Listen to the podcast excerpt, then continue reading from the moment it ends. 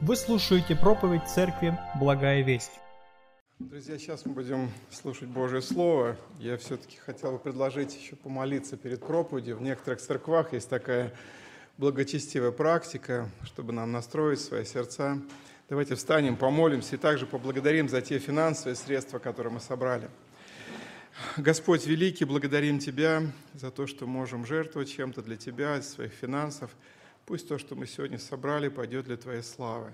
Сейчас настрой наши сердца на чтение, размышления над Словом Твоим. Пусть оно касается нас и несет пользу для нас и славу для Тебя. Молимся Тебе через Иисуса Христа. Аминь. Пожалуйста, присаживайтесь. А, Наверное, многие из вас знают, что вчера мы проводили такой семейный пикник на природе. Было, наверное, человек 60-70 взрослых и детей, и еще там другая церковь к нам присоединилась. Я там встретил одного брата, э, давно его не видел, и он э, стал мне рассказывать, как он в последнее время полюбил книги Ветхого Завета. Он говорит, я просто сейчас с таким упоением их читаю, размышляю над книгами там «Исход», «Бытие», другими, и вижу, как они все указывают на грядущего Мессию Иисуса Христа, и вот с таким вдохновением, с блестящими глазами об этом мне говорил. А я сегодня хотел сказать о том, что меня очень в последнее время... Я люблю Ветхий Завет, тоже читаю, сейчас перечитываю книгу пророка Иезекииля, но вот э, в последнее время как-то Евангелия, вот эти простые Евангелия, очень вдохновляют меня. И особенно, когда я проповедую на Евангелие, как-то по-новому перечитываешь те истории, которые много раз уже читал, казалось бы, ну, ну все очевидно, такие да, повествовательные истории. Сегодня у нас будет такая очень повествовательная история, мы продолжаем э, изучать последовательный Евангелие от Луки, но когда начинаешь более внимательно читать, размышлять, то открываются очень интересные моменты, глубокие и полезные. Итак, Евангелие от Луки, 5 глава. Э, Игорь Владимирович уже читал этот отрывок, еще раз мы его прочитаем, 17 стиха. Евангелие от Луки, 5 глава, 17 стиха. Если у вас есть Библия, можете открыть или в телефоне. «В один день, когда Он, Иисус, учил, и сидели тут фарисеи, законоучители, пришедшие из всех мест Галилеи и Иудеи, из Иерусалима, и сила Господня являлась в исцелении больных. Вот принесли некоторые на постели человека, который был расслаблен, и старались внести его в дом и положить перед Иисусом. И не найдя, где пронести его за многолюдством, влезли наверх дома и сквозь кровлю спустили его с постели на середину перед Иисуса. И он, видя веру их, сказал человеку тому, «Прощаются тебе грехи твои». Книжники и фарисеи начали рассуждать, говоря, «Кто это, который богохульствует?» Кто может прощать грехи, кроме одного Бога? Иисус, уразумев помышления их, сказал им в ответ, «Что вы помышляете в сердцах своих? Что легче сказать, прощаются тебе грехи твои, или сказать, встань и ходи? Но чтобы вы знали, что Сын Человеческий имеет власть на земле прощать грехи, сказал он расслабленному, «Тебе, говорю, встань, возьми постель твою и иди в дом твой». И он тотчас встал перед ними, взял, на чем лежал, и пошел в дом свой, славе Бога. И ужас объял всех, и славили Бога, и, быв исполнено страха, говорили, чудные дела видели мы ныне. Аминь. А, я назвал свою проповедь так «Иисус спасает расслабленного». А, когда мы перечитываем Евангелие, то мы видим, что жизнь Иисуса Христа, даже точнее, может быть, служение Иисуса Христа – было наполнено многочисленными проявлениями сверхъестественной Божьей силы. За три, там, не знаю, три с половиной года своего активного земного служения Иисус помог э, великому множеству людей. А кто-то из исследователей даже предполагает, что во времена вот Иисуса эти три года в Израиле почти больных не оставалось, потому что многие, написано, приходили, многие, он ходил по разным городам исцелял, исцелял, исцелял. Причем он исцелял людей, страдающих разными болезнями, порой самыми безнадежными болезнями. Ну, например, он исцелял слепых, он исцелял глухих, он исцелял хромых, он исцелял прокаженных, сухоруких, людей, страдающих кровотечением, водянкой. То есть огромный спектр, вот сегодня день медицинского работника, огромный спектр вот этих болезней, диагнозов, э, порой абсолютно неизлечимых – но когда Иисус встречал этих людей, то через него Бог являл силу для исцеления их. Он исцелял и освобождал многих людей, одержимых бесами. Это еще одна очень большая проблема, когда нечистые духи живут в человеке и буквально парализуют его. И мы уже немножко об этом проповедовали. Наверное, дальше, когда будут истории встречаться, исцеления а, вот этих бесноватых, мы будем говорить более подробно. Но Иисус исцелял не только тела, исцелял души, Он исцелял ну, я бы так даже сказал, мозги людей, тех, которые запутались, тех, которые э, не понимали вообще истины Божьей и эм, запутались в своих каких-то внутренних поисках. Иисус каждого исцелял и помогал и приходил к ним на помощь. Мы знаем, что чаще всего э, страдающие, ищущие люди сами приходили к Иисусу они как бы искали его, они обращались, они спрашивали, где он, они как-то приближались к нему. И для Иисуса важно, когда а, человек лично к нему его ищет. Самое, наверное, печальное состояние, когда человек равнодушен. Ну, есть Иисус, есть, ну, исцеляет, ну, исцеляет, там нет чего. Вот это очень печально, когда есть люди, которые, может быть, и не против Евангелия, не против Иисуса, не против а, благой вести, но при этом равнодушные, пассивные, их ничего не волнует. Но для Господа важен этот личный поиск. Помните, еще в Ветхом Завете через пророка Иеремию Господь говорит, «Воззови ко мне, и отвечу тебе». А вот этот призыв «воззови», «поищи», «воззови». А Иисус учил, придите ко мне все труждающиеся, обремененные, я успокоюсь. Придите, да, то есть вот этот зов звучит. И, кстати, он сегодня звучит. Может быть, сегодня в нашем собрании или те, кто слушает нас через трансляцию, есть люди, которые еще не пришли к Иисусу, которые еще лично не поискали его, не возвали к Нему, не, не приняли Его своим Спасителем. Сегодня этот день для вас. Вы можете сегодня пустить Иисуса в свое сердце, вы можете сегодня получить исцеление, как тот Э, расслабленной, о котором мы чуть позже будем говорить. Благослови Господь, чтобы э, вы, друзья, не упустили этот шанс. Э, но вместе с тем наш текст уникален, потому что он повествует о том случае, когда Иисус помог человеку, обремененному немощью, настолько, что он сам не мог искать Иисуса. И сам не мог даже обратиться к Иисусу.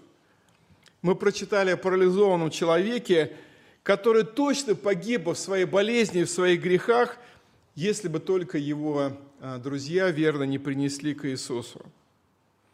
И перед нами сегодня вот этот удивительный, восхитительный пример сверхъестественной, спасающей силы Христа с одной стороны, и с другой стороны такой пример жертвенной, братской любви, дружеской любви, которая была проявлена к этому несчастному коллеге.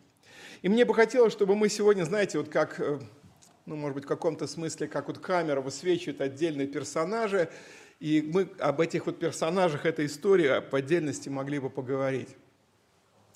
И первое, на что мы обратим внимание, вот этот сам несчастный, я назвал себе так, несчастный паралитик, да, несчастный парализованный. И читая эту историю, мы обнаруживаем, что в каком-то смысле она начинается с середины – Почему из середины? Потому что мы очень мало знаем об этом человеке, разбитом столь серьезным злым недугом. А, и, кстати, три евангелиста повествуют эту историю. И вот из Евангелия от Матфея мы узнаем такую деталь, что этот человек жил в городе Капернаум, там на севере Израиля, в Галилее, в городе Капернаум. Туда пришел Иисус, и туда принесли этого расслабленного, так что, скорее всего, он был жителем именно этого города. Но мы не знаем, как его звали, мы не знаем, сколько ему было лет, это был молодой человек или среднего возраста, или уже пожилого, пожилой. Мы не знаем, как долго он разбит был этим параличом, этим недугом. Мы не знаем, почему с ним это получилось. Был ли он от рождения такой или нет, скорее всего нет, чуть позже мы об этом скажем. Мы не знаем, с кем он жил, мы не знаем, на что он жил, мы не знаем, кто были его родственники. Вообще мы мало чего о нем знаем. Мы знаем только, что это был глубоко несчастный, больной, беспомощный, страдающий человек. И этот лежачий, расслабленный коллега, инвалид, даже не мог сам себя обслуживать, не то, чтобы кому-то еще послужить и кому-то помочь. Скорее всего, он даже не мог говорить, Потому что мы во всех трех Евангелиях не видим, чтобы он говорил. Единственное сказано, что когда уже его Иисус исцелил, он пошел в свой дом, славя Бога. То есть вот тогда он заговорил. А так вполне допустимо, что этот человек э, даже от немощи, от парализации даже разговаривать не мог. Вероятнее всего, у него не было семьи, жены и детей, которые могли бы о нем побеспокоиться. А, кроме того, в Израиле того времени было такое очень четкое понимание, что болезнь – это следствие греха. Что болезнь – это прямое следствие греха человека. И нужно сказать, что в определенной степени это верное понимание, потому что еще в древности Господь обещал через своего пророка Моисея народу своему, говорил, что если ты будешь праведен, если вы будете праведны, то я обильно благословлю вас и сохраню от многих болезней. Даже есть такая фраза в Ветхом Завете, от болезней египетских сохраню. То есть, вероятно, когда израильтяне находились э, в рабстве у египтян, там были многие страшные болезни, и евреи это видели, знали, какие бывают болезни. Потом те болезни, которые 10 казней Господь насылал, там, помните, тоже достаточно страшные. Но Господь обещает, что если ты будешь творить правду, если ты будешь стараться жить по истине, соблюдать мои заповеди, любить меня, то я сохраню тебя от болезни. Да? И там же точно написано, что если не будешь соблюдать мои заповеди, если не будешь поступать по правде моей, если не будешь, будешь поклоняться другим богам, то я пошлю, нашлю на тебя болезни. Я накажу тебя болезнями. Да? И вот такое вот понимание, такое своего рода богословие, оно было общепринято в народе израильском. И вот представьте себе, что лежит этот парализованный несчастный калека, даже можно предположить, что он был скрюченный от этой парализации, либо он просто был расслабленный, который не мог ни рукой, ни ногой пошевелить, либо бывают такие болезни, когда тело человека скрючивается от недуга, изворачивается все, да, и каждый, видя его, говорил, да, конечно, он грешник. Что тут еще говорить? Смотрите, до какого, до чего он докатился, да? То есть сомнений не было, это грешник человек. И когда такое к тебе отношение, вместо сострадания, вместо любви, вместо снисхождения, еще такое моральное уничижение, это очень тяжело. Это очень тяжело. И Люди думали, наверное, либо он сам нагрешил, либо родители его такой. Тоже фраза в Писании встречается, но однозначно он был грешник. Единственный, так сказать, луч света в его жизни был в том, что по каким-то причинам у него оказались верные друзья.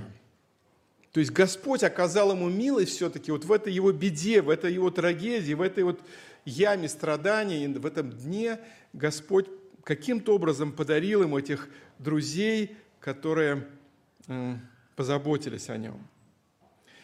И здесь для нас очень важный урок. Когда какие-то страдания беды случаются в нашей жизни, нам порой кажется, что моя болячка самая тяжелая. Моя боль, моя болезнь, мой недуг – он самый тяжелый. И мы даже иногда думаем или говорим вслух, о, если бы ты оказался на моем месте, ты бы понял, как это тяжело, когда зуб болит.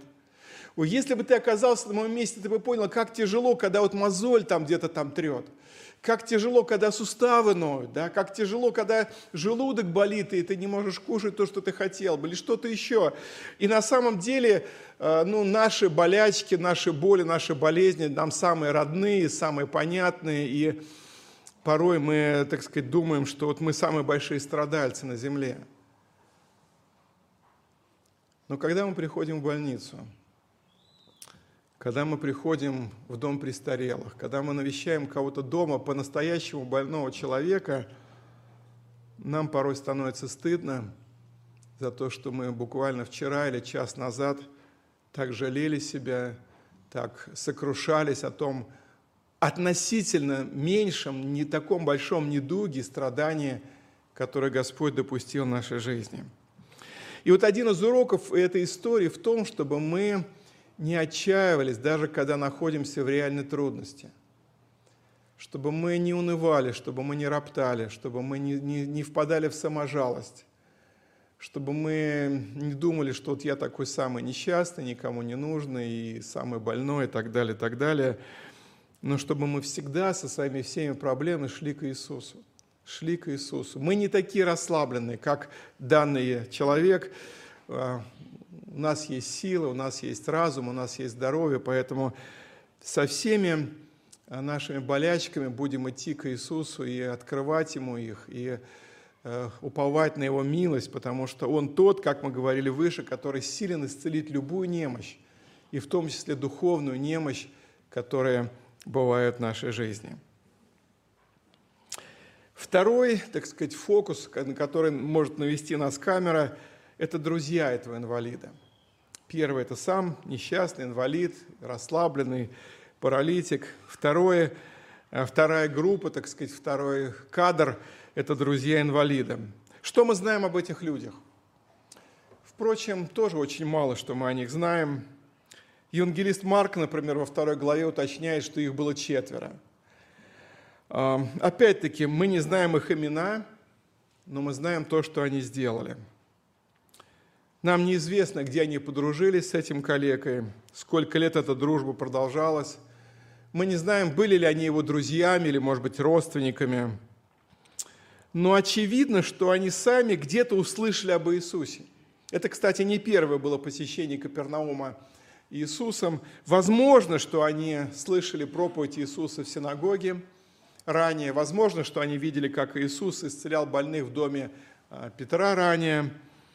А, скорее всего, они были очевидцами вот этих исцелений, изгнаний бесов, помощи страждущим людям. И они поверили, что Иисус – это тот, который может помочь любому, даже их несчастному другу. А может быть, а может быть даже они были те, которые поверили, что Иисус – это истинный Спаситель, Мессия, которого Бог обещал послать через древних пророков. И это, эти размышления говорят нам о том, что для того, чтобы помочь другим прийти к Иисусу, нужно самим в Него поверить. Нужно самим его полюбить, нужно самим получить какую-то информацию или убедиться в его истинности, или, может быть, получить помощь, получить спасение. Только тогда мы сможем реально помочь другим. И это очень важно, друзья. Только полная уверенность в Иисусе, как о сверхъестественном, божественном целителе, дала вот этот импульс, дала это вдохновение этим друзьям – а, вот так вот бесстрашно, так мужественно поступить, а, чтобы принести своего друга к его ногам за помощью. И эта история учит нас тому, чтобы мы действительно учились быть людьми, которые готовы прийти на помощь страждущим. Я благодарю Бога, что наша церковь довольно активно участвует и в служении беженцам, другим страждущим людям – как-то так вот Господь Духом Святым возродил вот это служение добрых дел, и благослови Господь и команду этого служения, всех волонтеров, кто в этом участвует, и финансами, и руками, и всевозможными, кто-то машиной своей, кто-то чем-то еще. Это, это великое благословение. В общем-то, одно из назначений церкви, помните, в Нагорной проповеди Иисус сказал, «Так да светит свет ваш пред людьми, дабы они видели ваши добрые дела и прославляли Отца вашего Небесного». И напротив, Иисус говорил, что его народ, его церковь, его ученики не должны быть свечой, которую ставят под сосудом или под кроватью, но ставят на видном месте, которая должна светить. И в каком-то смысле это была, ну, можно так сказать, трагедия евангельского движения последних, наверное, не знаю, может быть, 10-20 лет, когда Э, евангельское движение в нашей стране сосредоточилось внутри храма, внутри церкви, внутри общины. Когда немногие церкви дерзали выйти за стены своего дома молитвы, за стены своего, своей общины, чтобы кому-то послужить, кому-то помочь, кому-то проявить любовь. И даже последние трагичные события, которые вызывают боли, слезы, страдания в наших сердцах, в каком-то смысле они они где-то пробуждают нас, они где-то э, заставляют нас э, встряхнуться, заставляют нас переосмыслить свою жизнь, заставляют нас увидеть это горе, которое, огромное море горе, которое вокруг нас, и пытаться хоть что-то сделать, чтобы послужить этим людям и помочь им. Слава за это Господу. И будем помнить, что там, где мы не можем, там, где наши услов... Э, возможности ограничены, ресурсы наши ограничены, есть Господь, который может все, чьи ресурсы не безграничны, чьи возможности... Без... Ему угодно, чтобы мы были Его руками, Ему угодно, чтобы мы были Его служителями, которые идут и служат. А там, где мы не можем, там, где мы натыкаемся на, на стену, для нас невозможно, Он начинает творить невозможное. Кто-то сказал, мне очень нравится эта фраза, что мы верим в Бога, которому нравится делать невозможное. Итак, что же сделали эти четыре друга, четыре мужчины? Они решили помочь своему больному несчастному товарищу. Вы знаете, одна из проблем, особенно современности, это, это одиночество и отчужденность людей друг от друга – а говорят, что самое страшное одиночество – это одиночество большого многолюдного города, где сотни, тысячи людей, постоянно видишь, они вокруг тебя, в метро, в магазине, на улице, но ни у кого нет дела до тебя.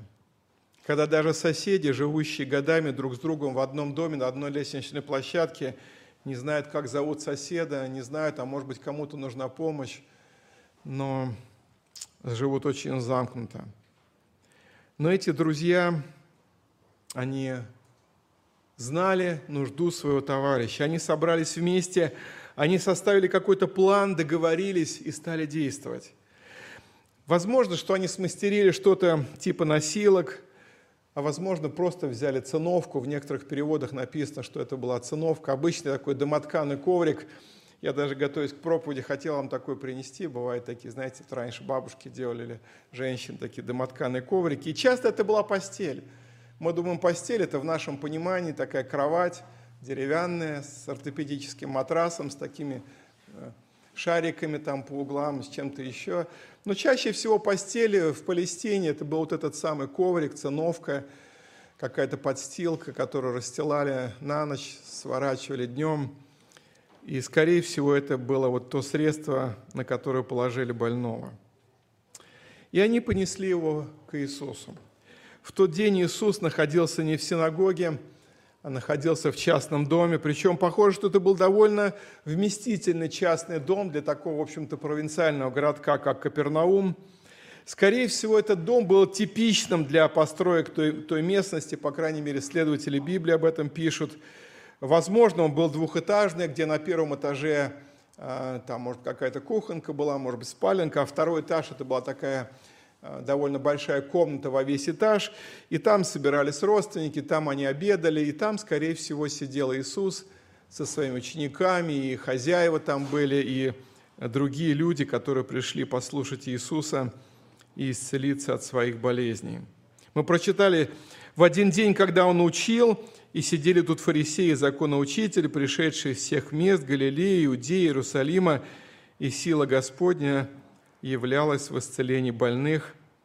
И вот принесли некоторые на постели человека, который был расслаблен, старались нести его в дом и положить перед Иисусом. Похоже, довольно вместительный дом, и мы, разные ангелисты уточняют, что даже у дверей не было места. Когда вот этого а, несчастного коллегу принесли, Э, четверо друзей, тут все было забито, как бы мы сказали, да, даже у дверей не было места. Известно, что в Палестине дома чаще всего строили с плоской крышей, и нередко на крышу вела такая отдельная лестница, э, ну, как бы не приставная, просто сделанная лестница, можно было, не заходя в дом, подняться на крышу. И крыша тоже была местом обитания.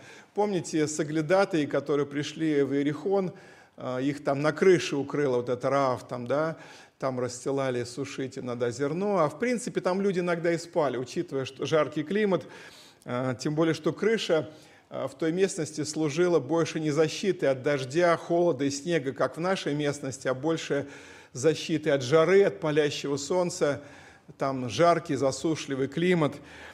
И когда мы читаем, что друзья принесли больного и поднялись на крышу, разобрали ее, это сразу такая аналогия. Вот попробуйте разобрать крышу где-то хотя бы на даче. Вам, наверное, потребуется несколько дней, там 2-3 простите, таджика, вот, или каких-то местных жителей, которые там будут это все курочить. Но, скорее всего, там все это было проще. Мы не знаем, из чего была сделана крыша, может быть, какие-то раздвинули, там, не знаю, пальмовые листья или что-то. Но удивительно, что друзья, когда не смогли пронести своего друга к Иисусу в комнату через дверь, даже через окно, наверное, то они стали действовать таким неординарным путем. И вот тут интересный вопрос я так задал себе и хочу задать его вам. А, представьте себе на этой, в этой ситуации, что вы приносите больного человека за исцелением к Иисусу, все забито, шансов нет его пронести. Какая была бы ваша реакция? Кто-то подумал бы, о, наверное, сегодня не мой день. Может, стоит попробовать другой раз. Но еще же Иисус, наверное, придет в Капернаум. А может быть, вообще воли Божией нет в том, чтобы э, был исцелен наш друг. Наверное, это Господь ставит такое непреодолимое препятствие. И, наверное, он до конца дней должен быть больным. Возможно, какие-то подобные мысли. Э, на самом деле, вот такие мысли, сомнения могут посещать нас, когда мы сталкиваемся с реальными проблемами в нашем служении. И, к сожалению, друзья, к сожалению, я это говорю про себя, я думаю, что про многих из нас, мы склонны легко сдаваться и отступать, так и не выполнив того задания, которое дает нам Господь. Мы с легкостью отказываемся от тех планов кому-то помочь, кому-то служить, послужить, кого-то навестить, кому-то засвидетельствовать, если встречаем какие-то серьезные препятствия для этого – но история этих четырех замечательных верных друзей учит нас тому, что мы должны проявлять настойчивость, усердие, творчество и даже риск, чтобы сделать то, что Господь положил нам на сердце. И это чудесный урок, что нужно проявлять усердие, чтобы помогать страждущим и погибающим людям. Это замечательный урок, что важно доводить дело до конца – еще одна тенденция сегодняшнего времени, особенно среди молодежи, что-то начать и бросить на полпути. Пошел в институт, немножко поучился, встретился с трудностями, там, оказывается, учить надо, там, оказывается, сдавать нужно, а, запустил и бросил. Пошел на работу одну, ой, там, оказывается, трудно, нет, бросил. Пошел на другую, немножко поработал, ой, еще труднее, бросил. Вот, к сожалению, такое непостоянство, недисциплинированность, но эта история учит нас доводить дело до конца. Друзья до такой степени были решимы помочь своему товарищу, что они пошли на риск. И они понимали, что они действительно рискуют, они понимали, что у них может возникнуть конфликт с хозяином этого дома. Ну, кому понравится, что его крышу стали разбирать. Они понимали, что их могут осудить другие люди, которые там находились. Они понимали, что как-то действуют очень дерзко, что они вообще без очереди лезут, да? В нашей стране очень не любят, когда куда-то лезут без очереди. Но они были настолько готовы помочь своему другу, что они пошли на все эти риски, на все эти возможные конфликты, которые могли бы стать, и, может быть, и были, чтобы помочь своему ближнему. И это урок для нас, друзья – это урок, чтобы также любить страждущих, также любить нуждающихся. Дай Господь нам силы, чтобы мы могли нести на руках молитву усердно к Богу тех, кто сам настолько разбит грехом, может быть, неверием, недугами, что не может взывать о помощи. Мы прочитали удивительную фразу, 20 стих. Вот эта, эта фраза есть у всех трех евангелистов, у Матфея, Марка и Луки. И он, Иисус, видя веру их, сказал тому человеку. Обычно Иисус, видя веру этого больного, кто к нему обращается, веру страждущего, кто к нему взывает, приходил на помощь. Но здесь совершенно уникальный случай. Он, видя веру других, оказал помощь этому человеку. Это удивительно, друзья. Это уникально, друзья. Это было исключение из правила. Это исключение из правила. И вот тут, вы знаете, мне такая мысль пришла, когда я готовился к проповеди – есть такое понятие, как прецедентное право. А, в юриспруденции оно употребляется, когда в каком-то случае решает судья э, допустим, в пользу человека, и потом в другом случае аналогично могут ссылаться. А вот, вот, вот в том-то городе такой-то судья вот так уже решил, уже такой прецедент был, он решил положительно, и вы решите положительно. Или другой судья скажет, ну раз такое уже было, вот мой коллега в другом городе, в другом районе так решил, то и я, пожалуй, такое решение приму. Это очень важное такое понятие в юридической практике, как прецедентное право. Я подумал о том, друзья, что, наверное, мы тоже имеем вот это дерзновение и право иногда молиться к Богу с таким, с таким словом, «Господи, ну Ты помог и помог этому расслабленному по вере их друзей. Помоги нашему расслабленному по нашей вере, по нашей молитве, по нашему усердию. Господь, может быть, Ты возродишь его сердце эту молитву, мы не знаем, он сам воззовет к Тебе, но даже если не так, Господи, по нашей вере окажи ему милость. Я думаю, что мы имеем право так молиться – за тех, кто сам по каким-то причинам до такой степени бывает поражен грехом, каким-то пороком, какой-то страстью или какой-то болезнью, что, что сам не обращается к Иисусу. Пусть это только все будет к Божьей славе и к спасению наших близких. Дальше мы переводим камеру, и, конечно, перед нами самая главная личность этой истории, вообще всего мироздания. Это Божий Спаситель, это Сын Божий Иисус Христос – Иисус находится в частном доме, как мы сказали, куда его пригласили, как гость, но этот гость реально ведет себя как хозяин.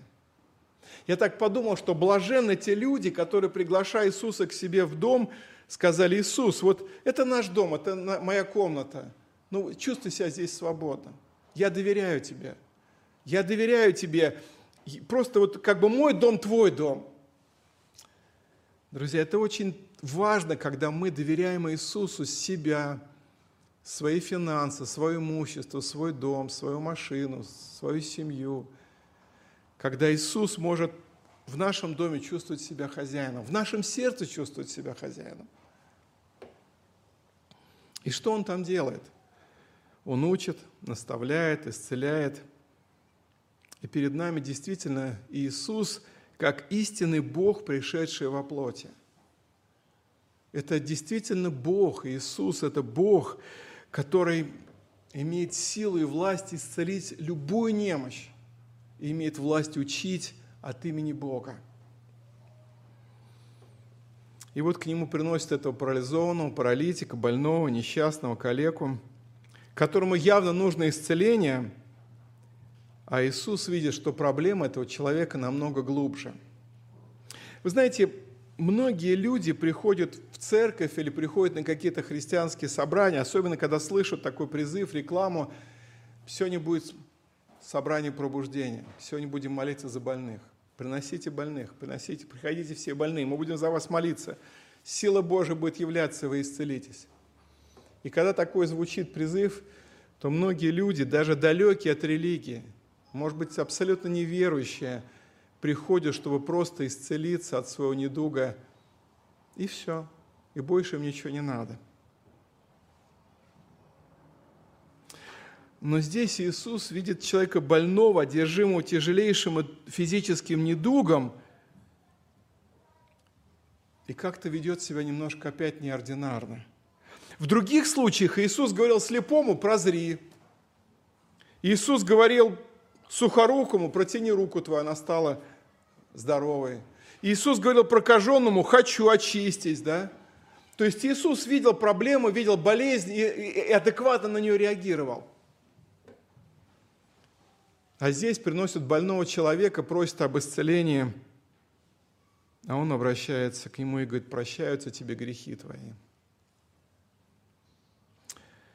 Друзья дорогие, к сожалению, многие люди, даже порой верующие люди, они не задумываются о связи их недугов, их болезней, их страданий и их образа жизни, их, их жизни, их понимания, их мировоззрения, их действий, их поступков.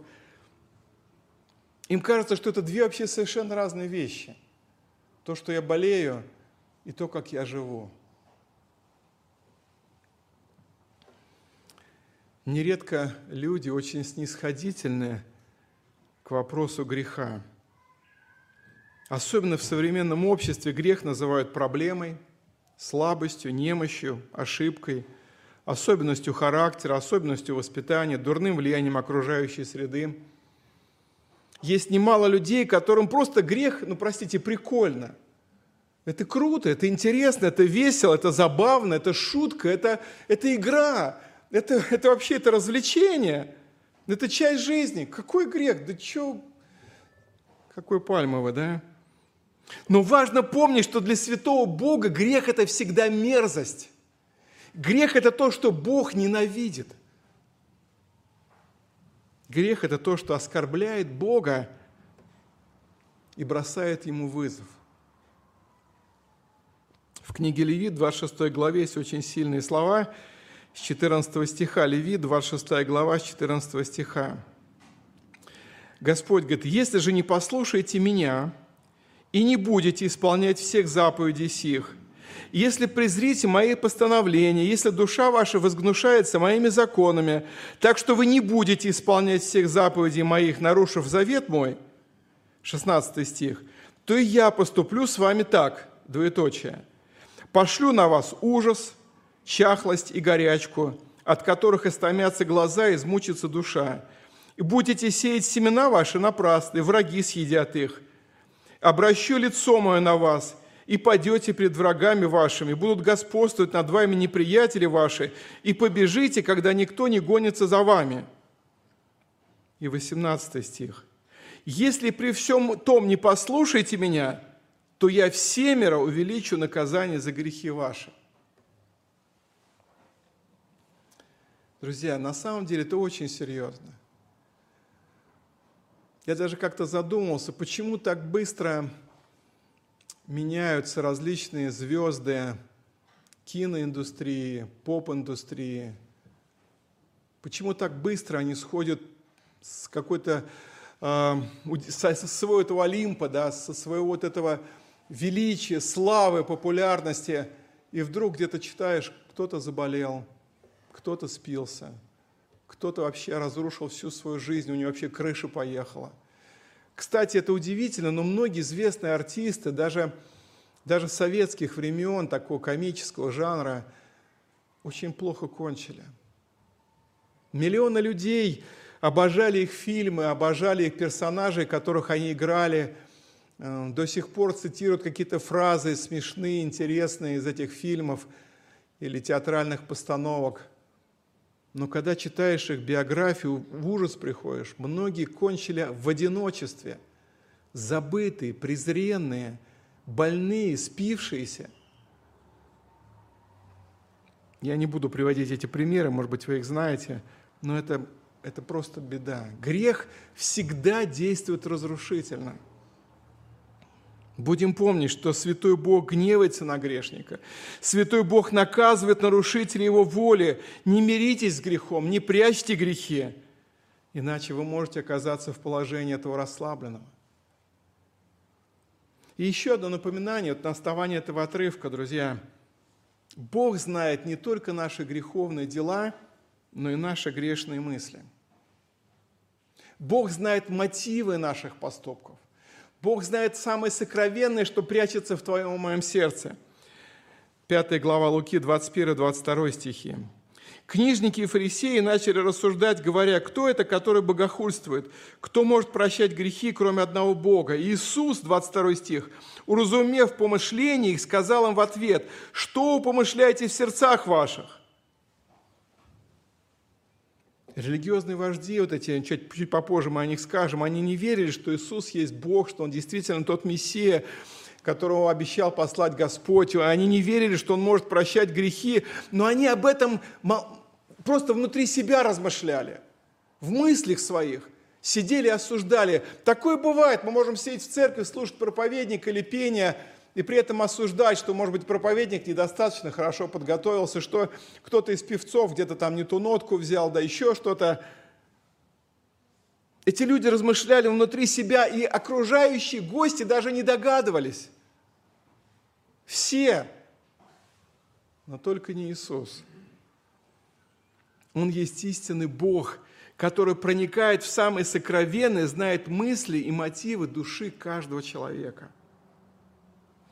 В Евангелии от Иоанна во второй главе в конце очень интересные слова записаны.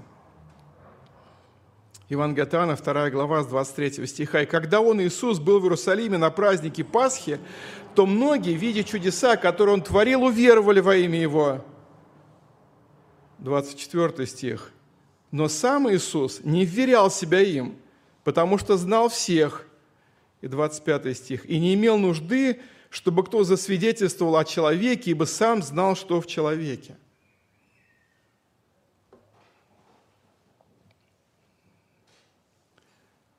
Друзья, давайте задумаемся, что сегодня мы здесь в церкви, или кто-то у себя дома через планшет или компьютер слушает это слово,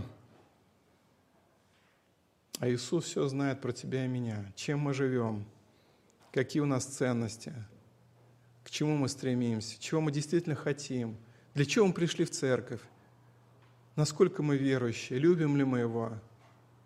Действительно, наша вера глубока и укоренена, и мы стремимся больше или больше познавать Господа, любить Его, либо она внешняя, формальная, обрядовая. Друзья, однажды обязательно обнаружится истинная сущность каждого из нас, и, и Господь будет судить людей не только по их делам, по их словам, но и по их мыслям, по их внутренним ценностям. Будем помнить, что Иисус Христос есть истинный, всевидящий и всезнающий Бог, и мы никогда не сможем скрыть от Него никакой грех, никакие злые мысли, никакие нечистые намерения – Будем помнить, что Иисус – это тот, который любит искренность и любит чистосердечие. В книге про Липоменон мне очень нравятся два отрывка. Один из них – первая книга про Липоменон, 29 глава, 17 стих. «Знаю, Боже мой, что Ты испытуешь сердца и любишь чистосердечие». И вторая книга про Липоменон, 16 глава, 9 стих. «Очи Господа обозревают всю землю, чтобы поддерживать тех, чье сердце вполне предано Ему.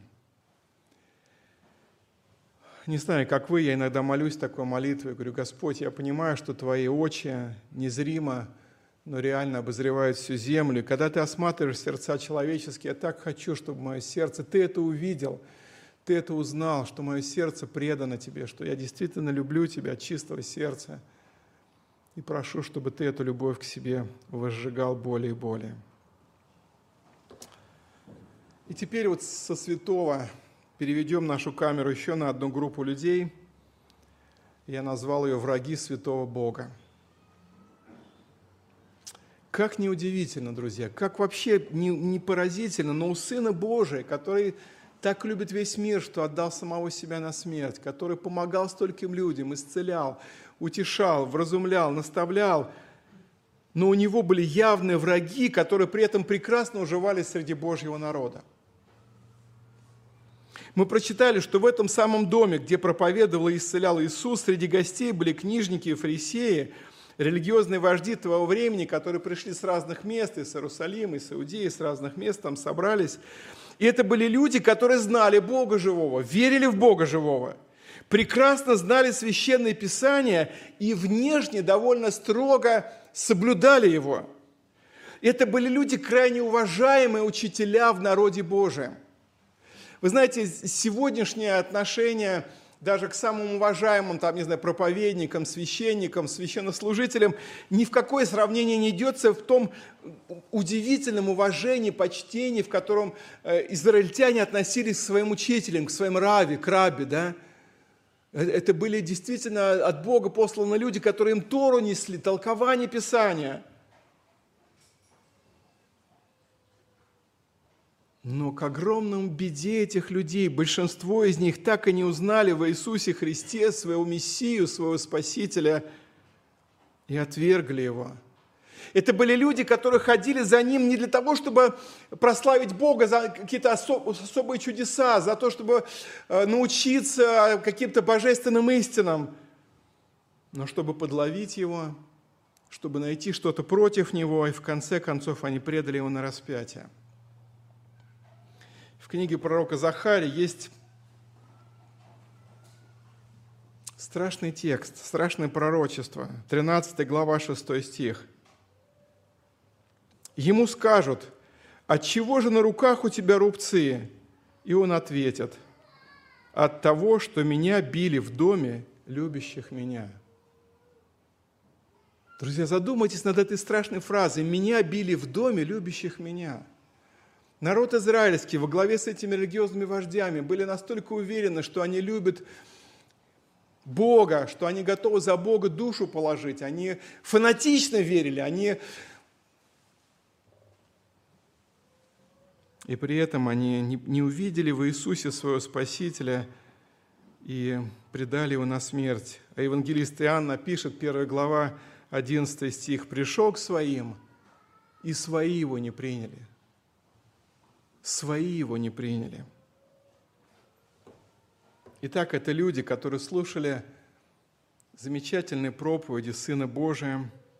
Они видели своими глазами бесподобные чудеса исцеления безнадежно больных – они были в эпицентре работы Святого Духа. Они видели вот этого больного калеку, который принесли друзья, которого да, спустили э, вот этого расслабленного, то ли он был скрюченный, то ли просто вообще без движения, вот такой, знаете, простите, живой труп. Да? Они видели, как Иисус ему сказал слова, и вдруг этот калека встал, взял носилки и уверенной походкой пошел в свой дом. И вместо того, чтобы сказать, вау, это Бог, аллилуйя, какой ты удивительный Господь, они придрались к его словам, а кто это такой? А кто это прощает грехи? Никто, кроме Бога, не может прощать грехи. И ему нужно было сказать, ну хорошо, давайте по-другому. Anyway, по-другому. Не, не, не хотите, чтобы я сказал, прощаются грехи? Говорит, больному встань, возьми постель твою, иди в дом твой. И он встал, расслабленный, калека, инвалид. Ему не просто стал чуть-чуть лучше, у него там пальчик зашевелился или глаз, зрачки стали двигаться. Он встал, он написано, тотчас встал, взял свою, эту свою циновочку, скрутил и в припрыжку пошел домой, славе Бога. Друзья мои, я думаю о том, как страшное может быть состояние человека с ожесточенным черствым сердцем. Эти люди были настолько уверены в своей религиозной правоте, что они лучше самого Бога знали, что правильно, а что неправильно.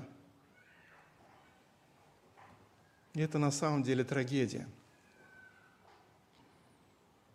И в нашей христианской среде, даже в нашей церкви могут оказываться такие люди – ожесточенные, черствые, а может быть, какие-то волки в овечьей шкуре. Даже в церкви могут быть скрытые законники, религиозные экстремисты или какие-то лукавые иуды-предатели. Помню, в советские годы был один такой благословенный служитель, пастор, старец. Как-то к нему пришла молодежь и говорит, брат, дорогой пастор, а вот в нашей среде могут быть предатели – он говорит, братья и сестры, ну если, говорит, среди 12 учеников Иисуса был Иуда, говорит, что ж вы хотите в нашей среде, да?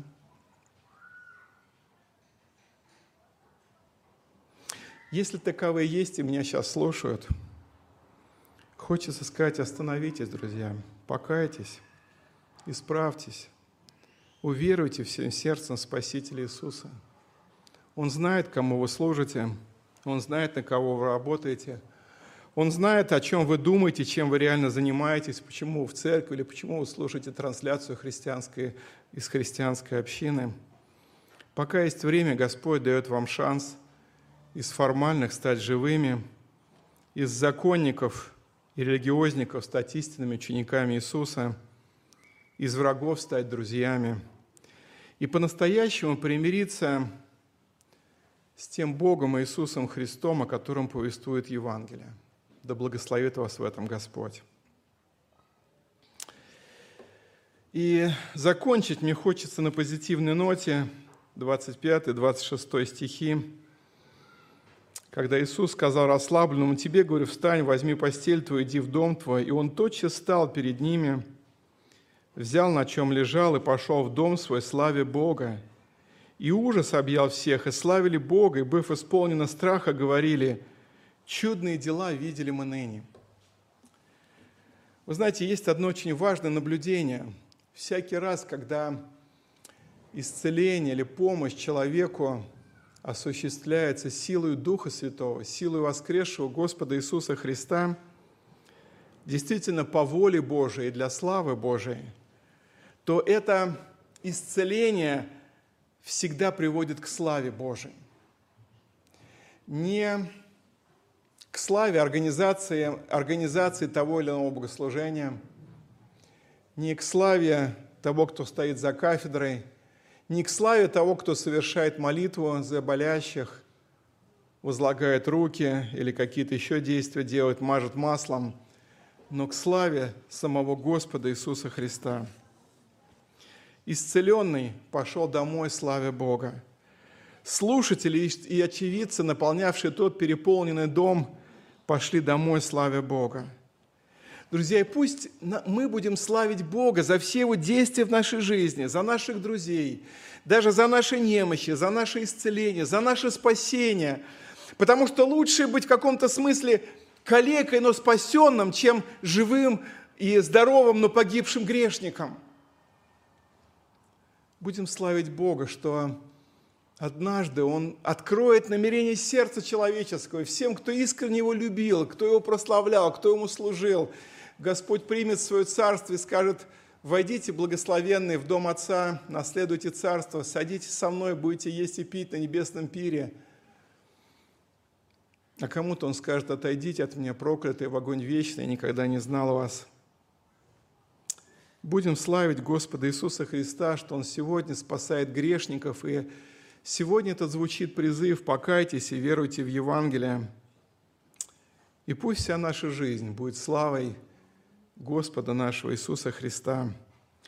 Воистину, чудные дела видели мы ныне. Аминь. Давайте помолимся.